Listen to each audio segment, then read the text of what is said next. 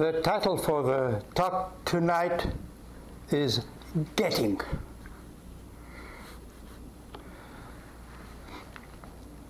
I could have also called it Dependent Arising Light.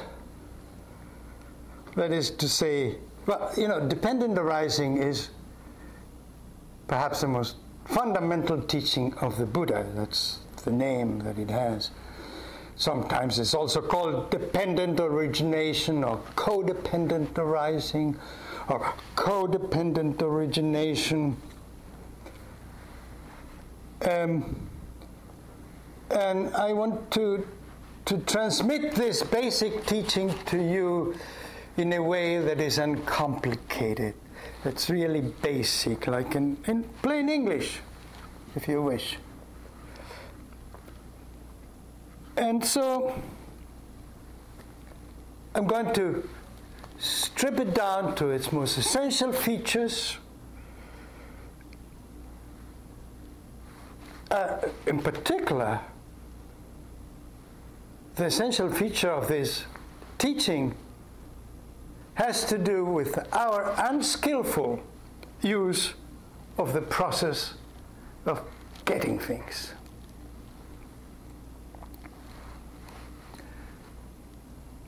In our consumer society, of course, getting very often, understandably, refers to the purchasing of stuff, whether it's a, a sweater, a shirt, a cell phone, whatever.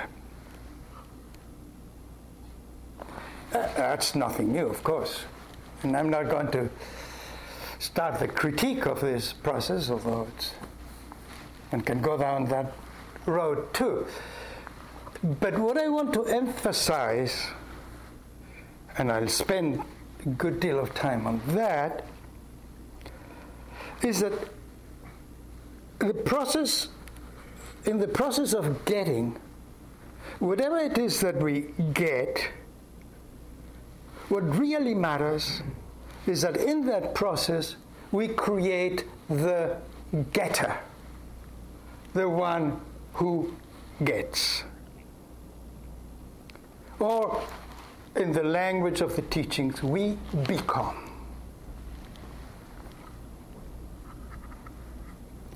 This is the basis of the Buddhist teaching. And, going to the very essential feature of it.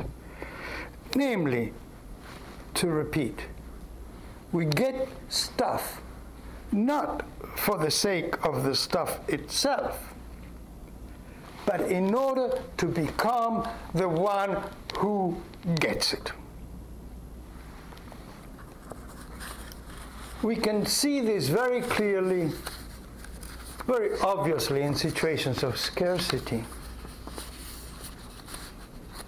Say that we are interested in two different objects let's say that we are equally interested in both. If at some, some point one of the two objects becomes scarce, our desire for it shoots up. It skyrockets. Why? Because the more difficult it is to get the stuff, the more kudos for the getter. The motto, well known motto is I shop, therefore I am. and the rarest the subject, the, the, the object, the more exalted, exalted the I. Check it out next time you go shopping. You'll, you'll see that the mind goes, hey, yeah, that's hard to get. You want it. It's true. I mean, that in other social groups may be different. I notice in certain age, children, all they want is to have the same thing that somebody else has. Sure, I mean, uh, but whatever it is, it all has to do with what it does to the getter, not with the object.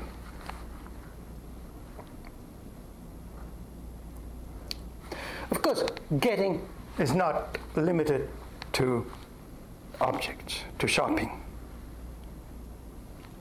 I went to the dictionary and I counted the different meanings of getting. I counted over 60 meanings of getting. So let me just pick up a few, eh, not the whole list. For instance, we can get married, we can get drunk. Obviously, by getting married, we become husband or wife. By getting drunk, we become a drunkard. We can get a trophy, we become the victor. We can get creamed, we become the vanquished. We can get a job, we become, say, a faculty member, a tenured faculty member. An employee, whatever, depends what kind of job it is. We can get fired, we get unemployed, we become unemployed we get an award, we become an award, awardee. Nobel Prize, become a Nobel laureate. Wow. We get we can get turned down, we become a failure. We can get the flu, become sick. We can get well, we become healthy. So. Get busy,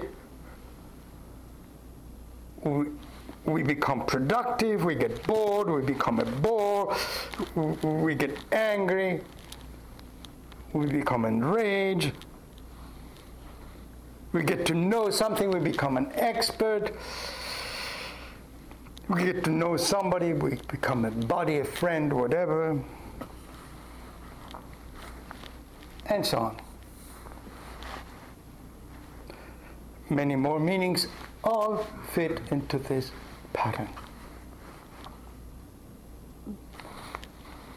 Our oldest sister was, uh, not sister, daughter, sorry, oldest daughter, um, was very fond, uh, some years ago, she doesn't do that anymore. She'd go and tell to various people, including myself, but mostly to her children, get a life. You know? so it's just so clear, you know. Get a life. It's a, you know, be successful.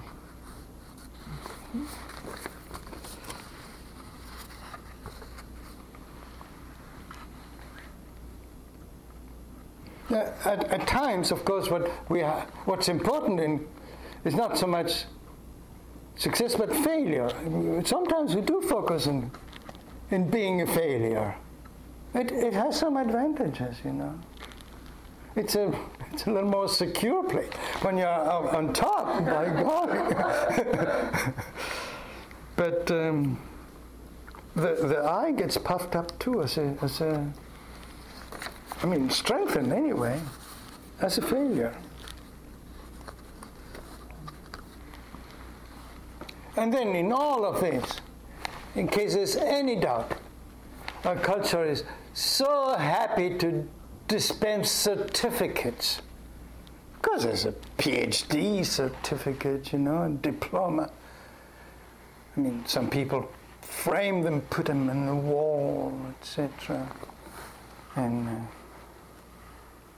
and but for any silly little thing, you get a certificate, you know, any achievement uh, uh, grandchildren have lots of proofs of how good they are, you know. It's impressive.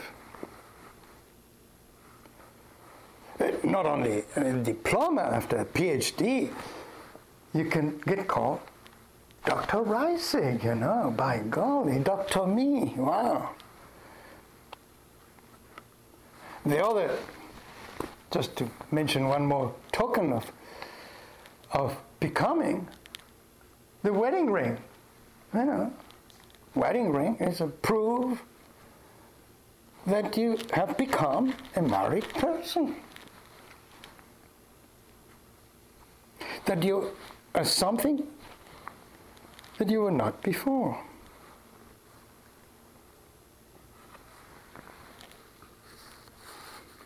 One last thing I want to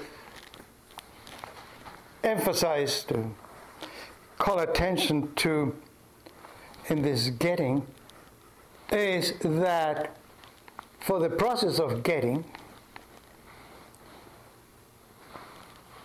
expectation, anticipation of getting something is very much uh, the prominent aspect of the getting. Even more important than the getting itself. I mean,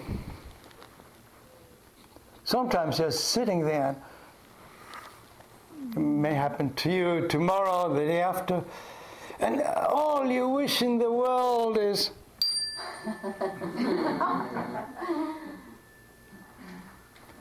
but, you know, as soon as the bell rings, that's it. It's another bell ring. You know, it's just the. But anticipation of so many things.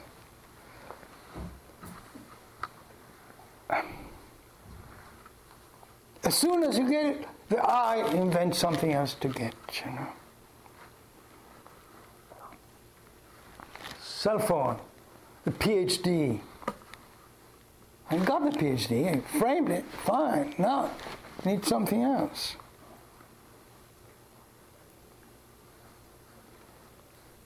Even getting healthy, you know. I mean, it seems to be so absolutely essential. Feel ill, I can't take it. You know, when am I going to get out of this? The moment you're healthy, forget it.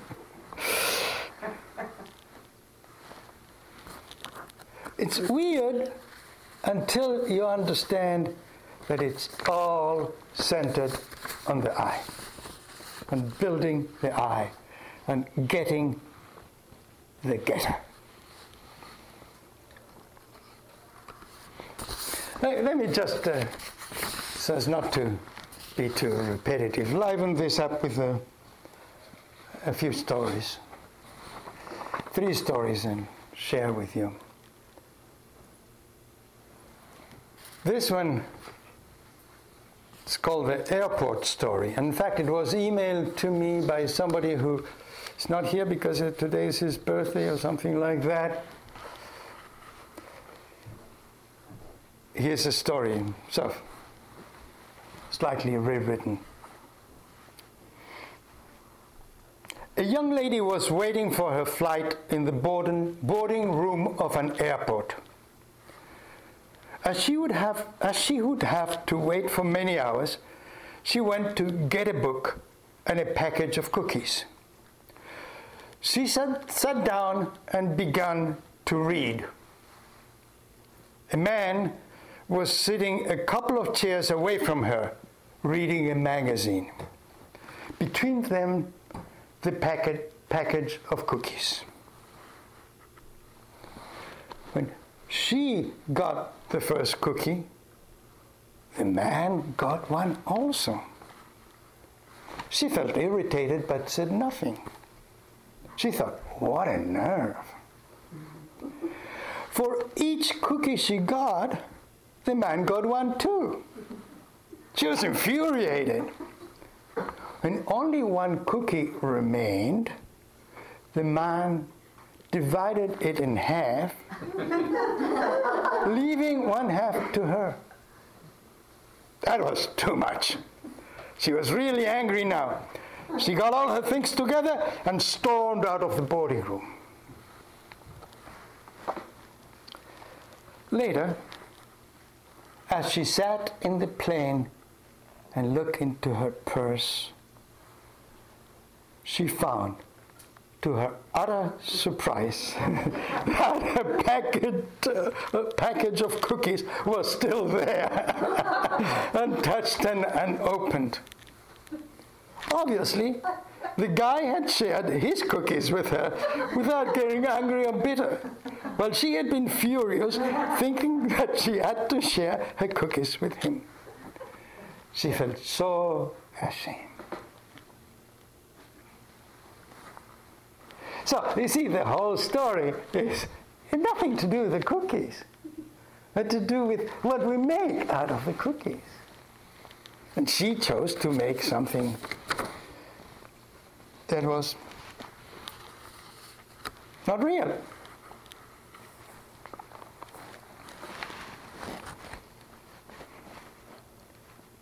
This is a completely different story, different level, but also has to do with getting.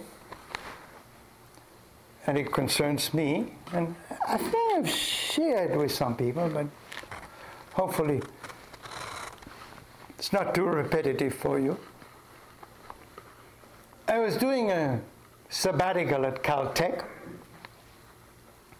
I was working at the biology department. And the biology department has a little library. So was looking references in the library. And lo and behold, I found this reference to an article on a topic I had been working for years with great passion and interest. By golly, I said, I must go and look at the, the actual article. So I started walking from the biology department to the main library where the journals were kept. That journal was kept. And it's very near five, ten minutes walk. Caltech is a small campus. And uh, halfway along, I realized I didn't give a hoot about that article.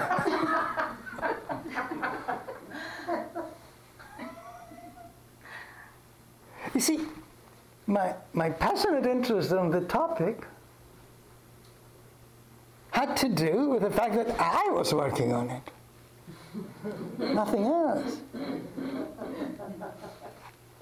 I turned around, went back to the biology department, never looked up that article in my life.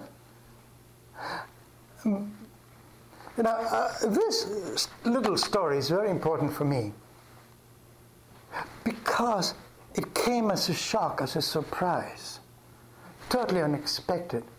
I thought I loved my work for its own sake. And something there, I didn't investigate it at the time, of course, I wasn't ready for that. But something eventually told me, hey, look, look what's going on here, really, you know. Second story. They're not very connected. But the third story is somehow connected with my story, only quite different uh, slant. It concerns, a, I think, one of the most extraordinary scientists of this, of the last, last century, sorry, 20th century. A woman called Barbara McClintock. She was uh, totally neglected from most of her life until her work became so obvious that uh, she started getting all kinds of prize. Everybody rushing to give her a prize before she got the Nobel Prize, which she also got. You know, so to rehabilitate themselves, the ones that gave the prizes. You know. See, we appreciate Barbara, you know. But anyway, but but this is not. Sorry, she she, she used to live in she worked at Cold Spring Harbor in Long Island, and um, not Cold Spring, Cold Spring Harbor. And uh, I lived nearby, and we were friends, and we got together.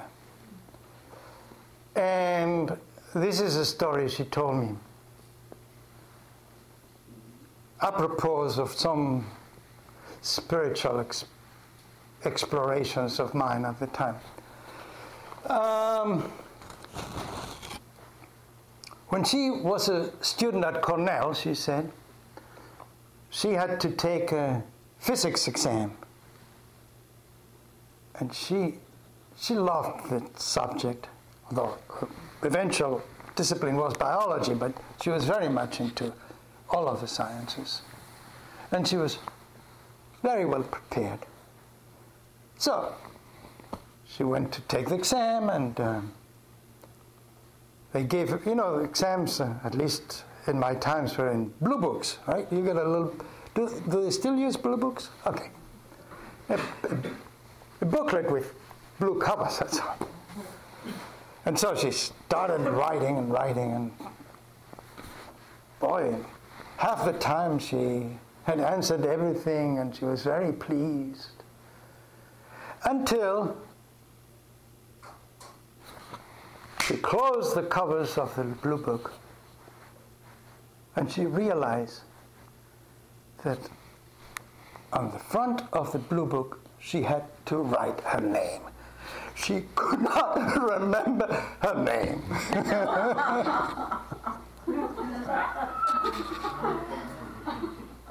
and she said to me, You know, I couldn't ask the person sitting next to me. I couldn't cheat that. I don't know how she solved it. But, but she was telling this story for a reason, you know, just to indicate how when you're really totally absorbed in what you're doing,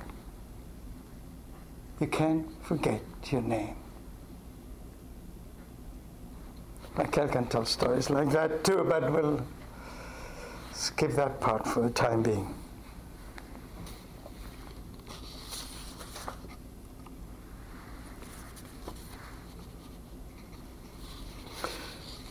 So,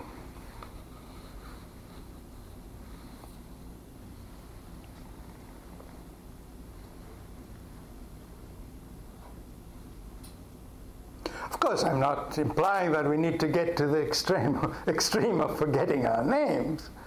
You know, this just happened to her. That, but, but surely, if becoming the getter is what matters, it does get in the way of connecting with the truth. And it does, as the teachings say, generate a whole mass of suffering. Whole mass of suffering. The airport story is, is one example, of course. Many others. This is, of course, the clincher in the dependent arising teaching of the Buddha emphasizing the I, becoming, emphasizing the becoming, brings about a whole mass of suffering. Among other reasons, because the one who becomes is impermanent. What we get is impermanent, but also the one who becomes is impermanent. So it's hopeless.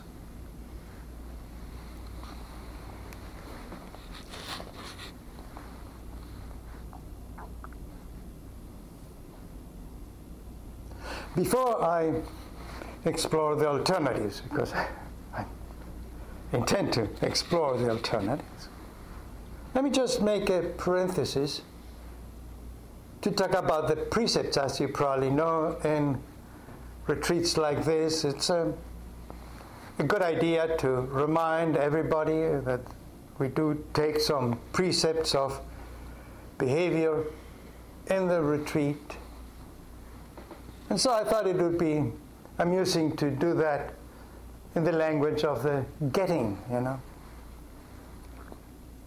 So let me try it out.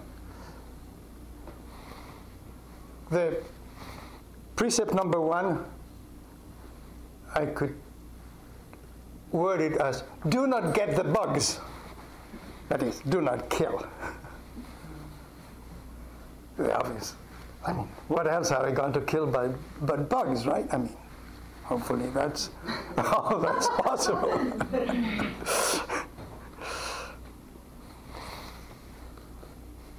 precept number two do not get what's not yours. Precept of not stealing.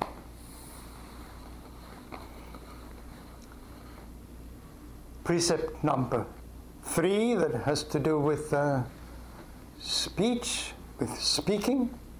Do not get involved in conversations. Next precept do not get involved in sexual activities. Quite clearly, nothing wrong with speaking outside the retreat, nothing wrong with sex outside the retreat. Simply, during the retreat, we don't do that. Uh, precept number five do not get intoxicated. That means no drinking, no drugs, nothing that's intoxicating.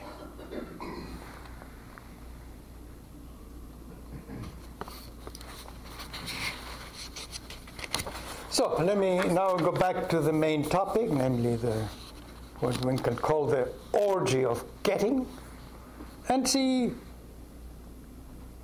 how we break loose from that, from this relentless getting of the getter.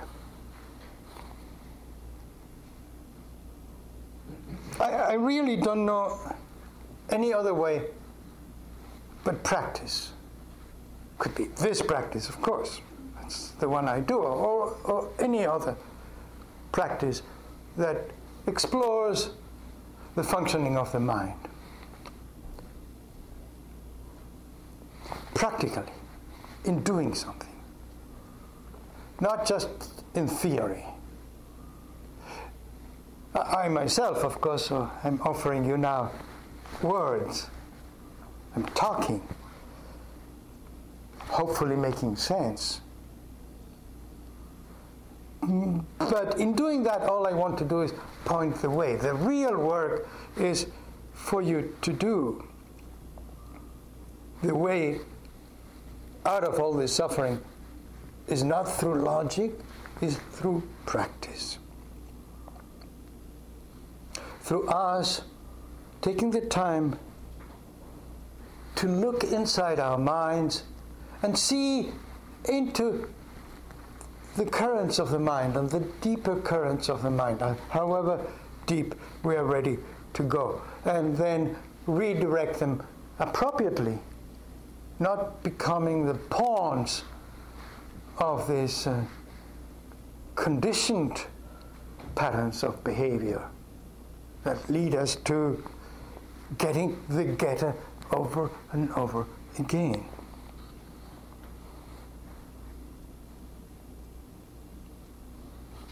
Looking into this undercurrents in the mind and exploring the alternative.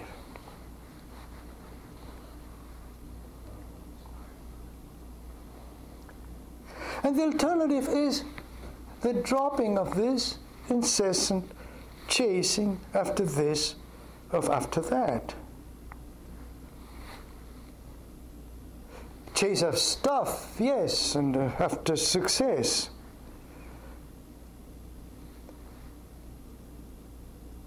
Even, even what we figure to be the chase after success in the practice because it could easily take the model from getting the getter and, and sort of inject it into what we do here, you know. A truly successful practice, I mean, in the real sense of the word, is one in which heart and mind opens to whatever comes. In which heart and mind are ready to welcome whatever it is, just because that's the way it is. Surely, often enough, it may be appropriate to change things. But before we try to change anything, we have to fully acknowledge this is what's happening now. Sometimes changing things uh, is a way of not looking at what's happening. We need to look at what happens. And then, and only then, can we look at things with freshness. Without the obsession of pretending that things are different from what they are.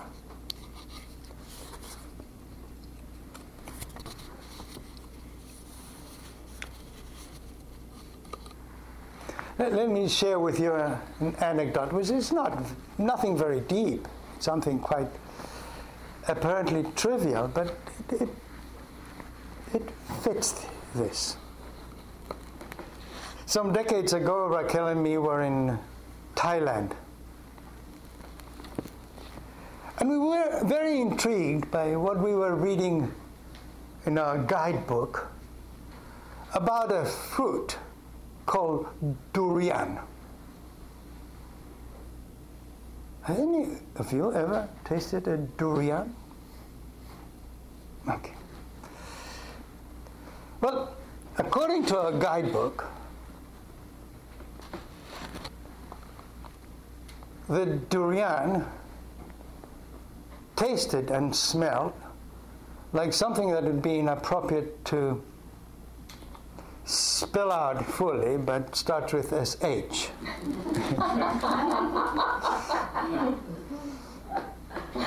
and yet, for people in Thailand, it was uh, absolutely extraordinary. and in the corners of the streets of Bangkok, there durian sellers was a big thing with spiky surface and they cut a slice. It has to be perfectly ripe, otherwise it doesn't work. And people buy it and eat it right there. In, uh, in the best hotels, as full of signs, no durians allowed here, you know. in Singapore, the subway has signs saying, no, no, don't take durians into the subway. So we were, we were ready for it. Took a chance and we sat in front of each other and these chairs there. The seller would provide chairs for people to munch on the durian bits, and we got a slice and we got in our mouth and look at each other. and it was heaven for both of us.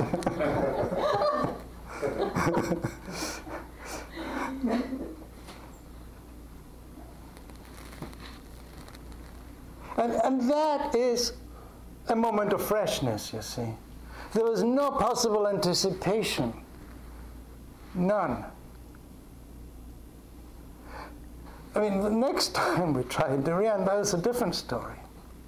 And in fact, I tried very hard to get durian in New York City.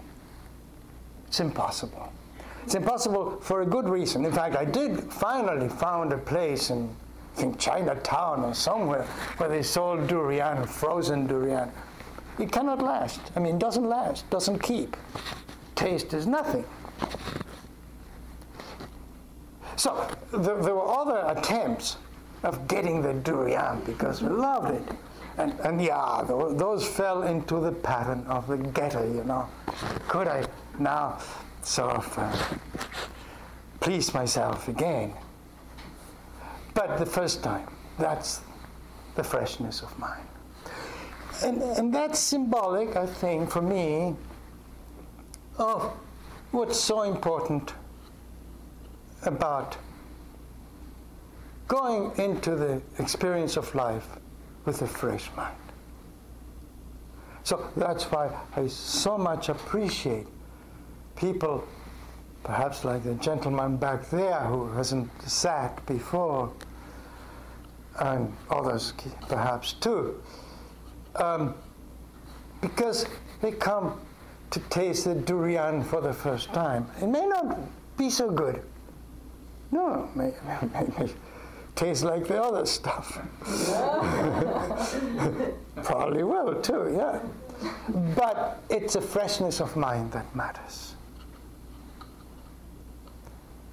Is let me see what life really offers.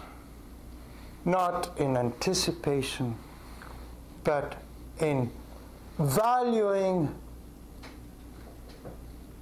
the freshness itself.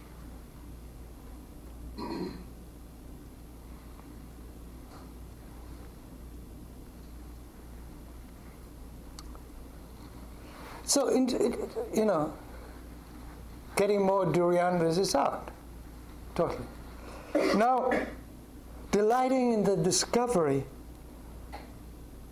of a mind that can transcend the getting and wanting and just stay open for life. And that, that in itself is such a real delight, you know. Instead of trying to get this and that, to bask in this openness to the whole world, to what life can bring us. And this openness is what can get us out of the limitations of the character, the getter that we have been impersonating for so much of our life.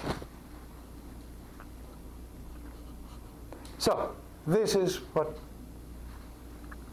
we offer you here. You offer yourself here.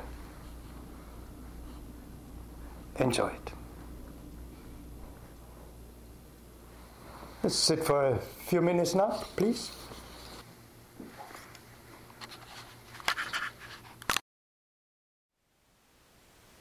Thank you for listening. To learn how you can support the teachers and Dharma Seed, please visit dharmaseed.org slash donate.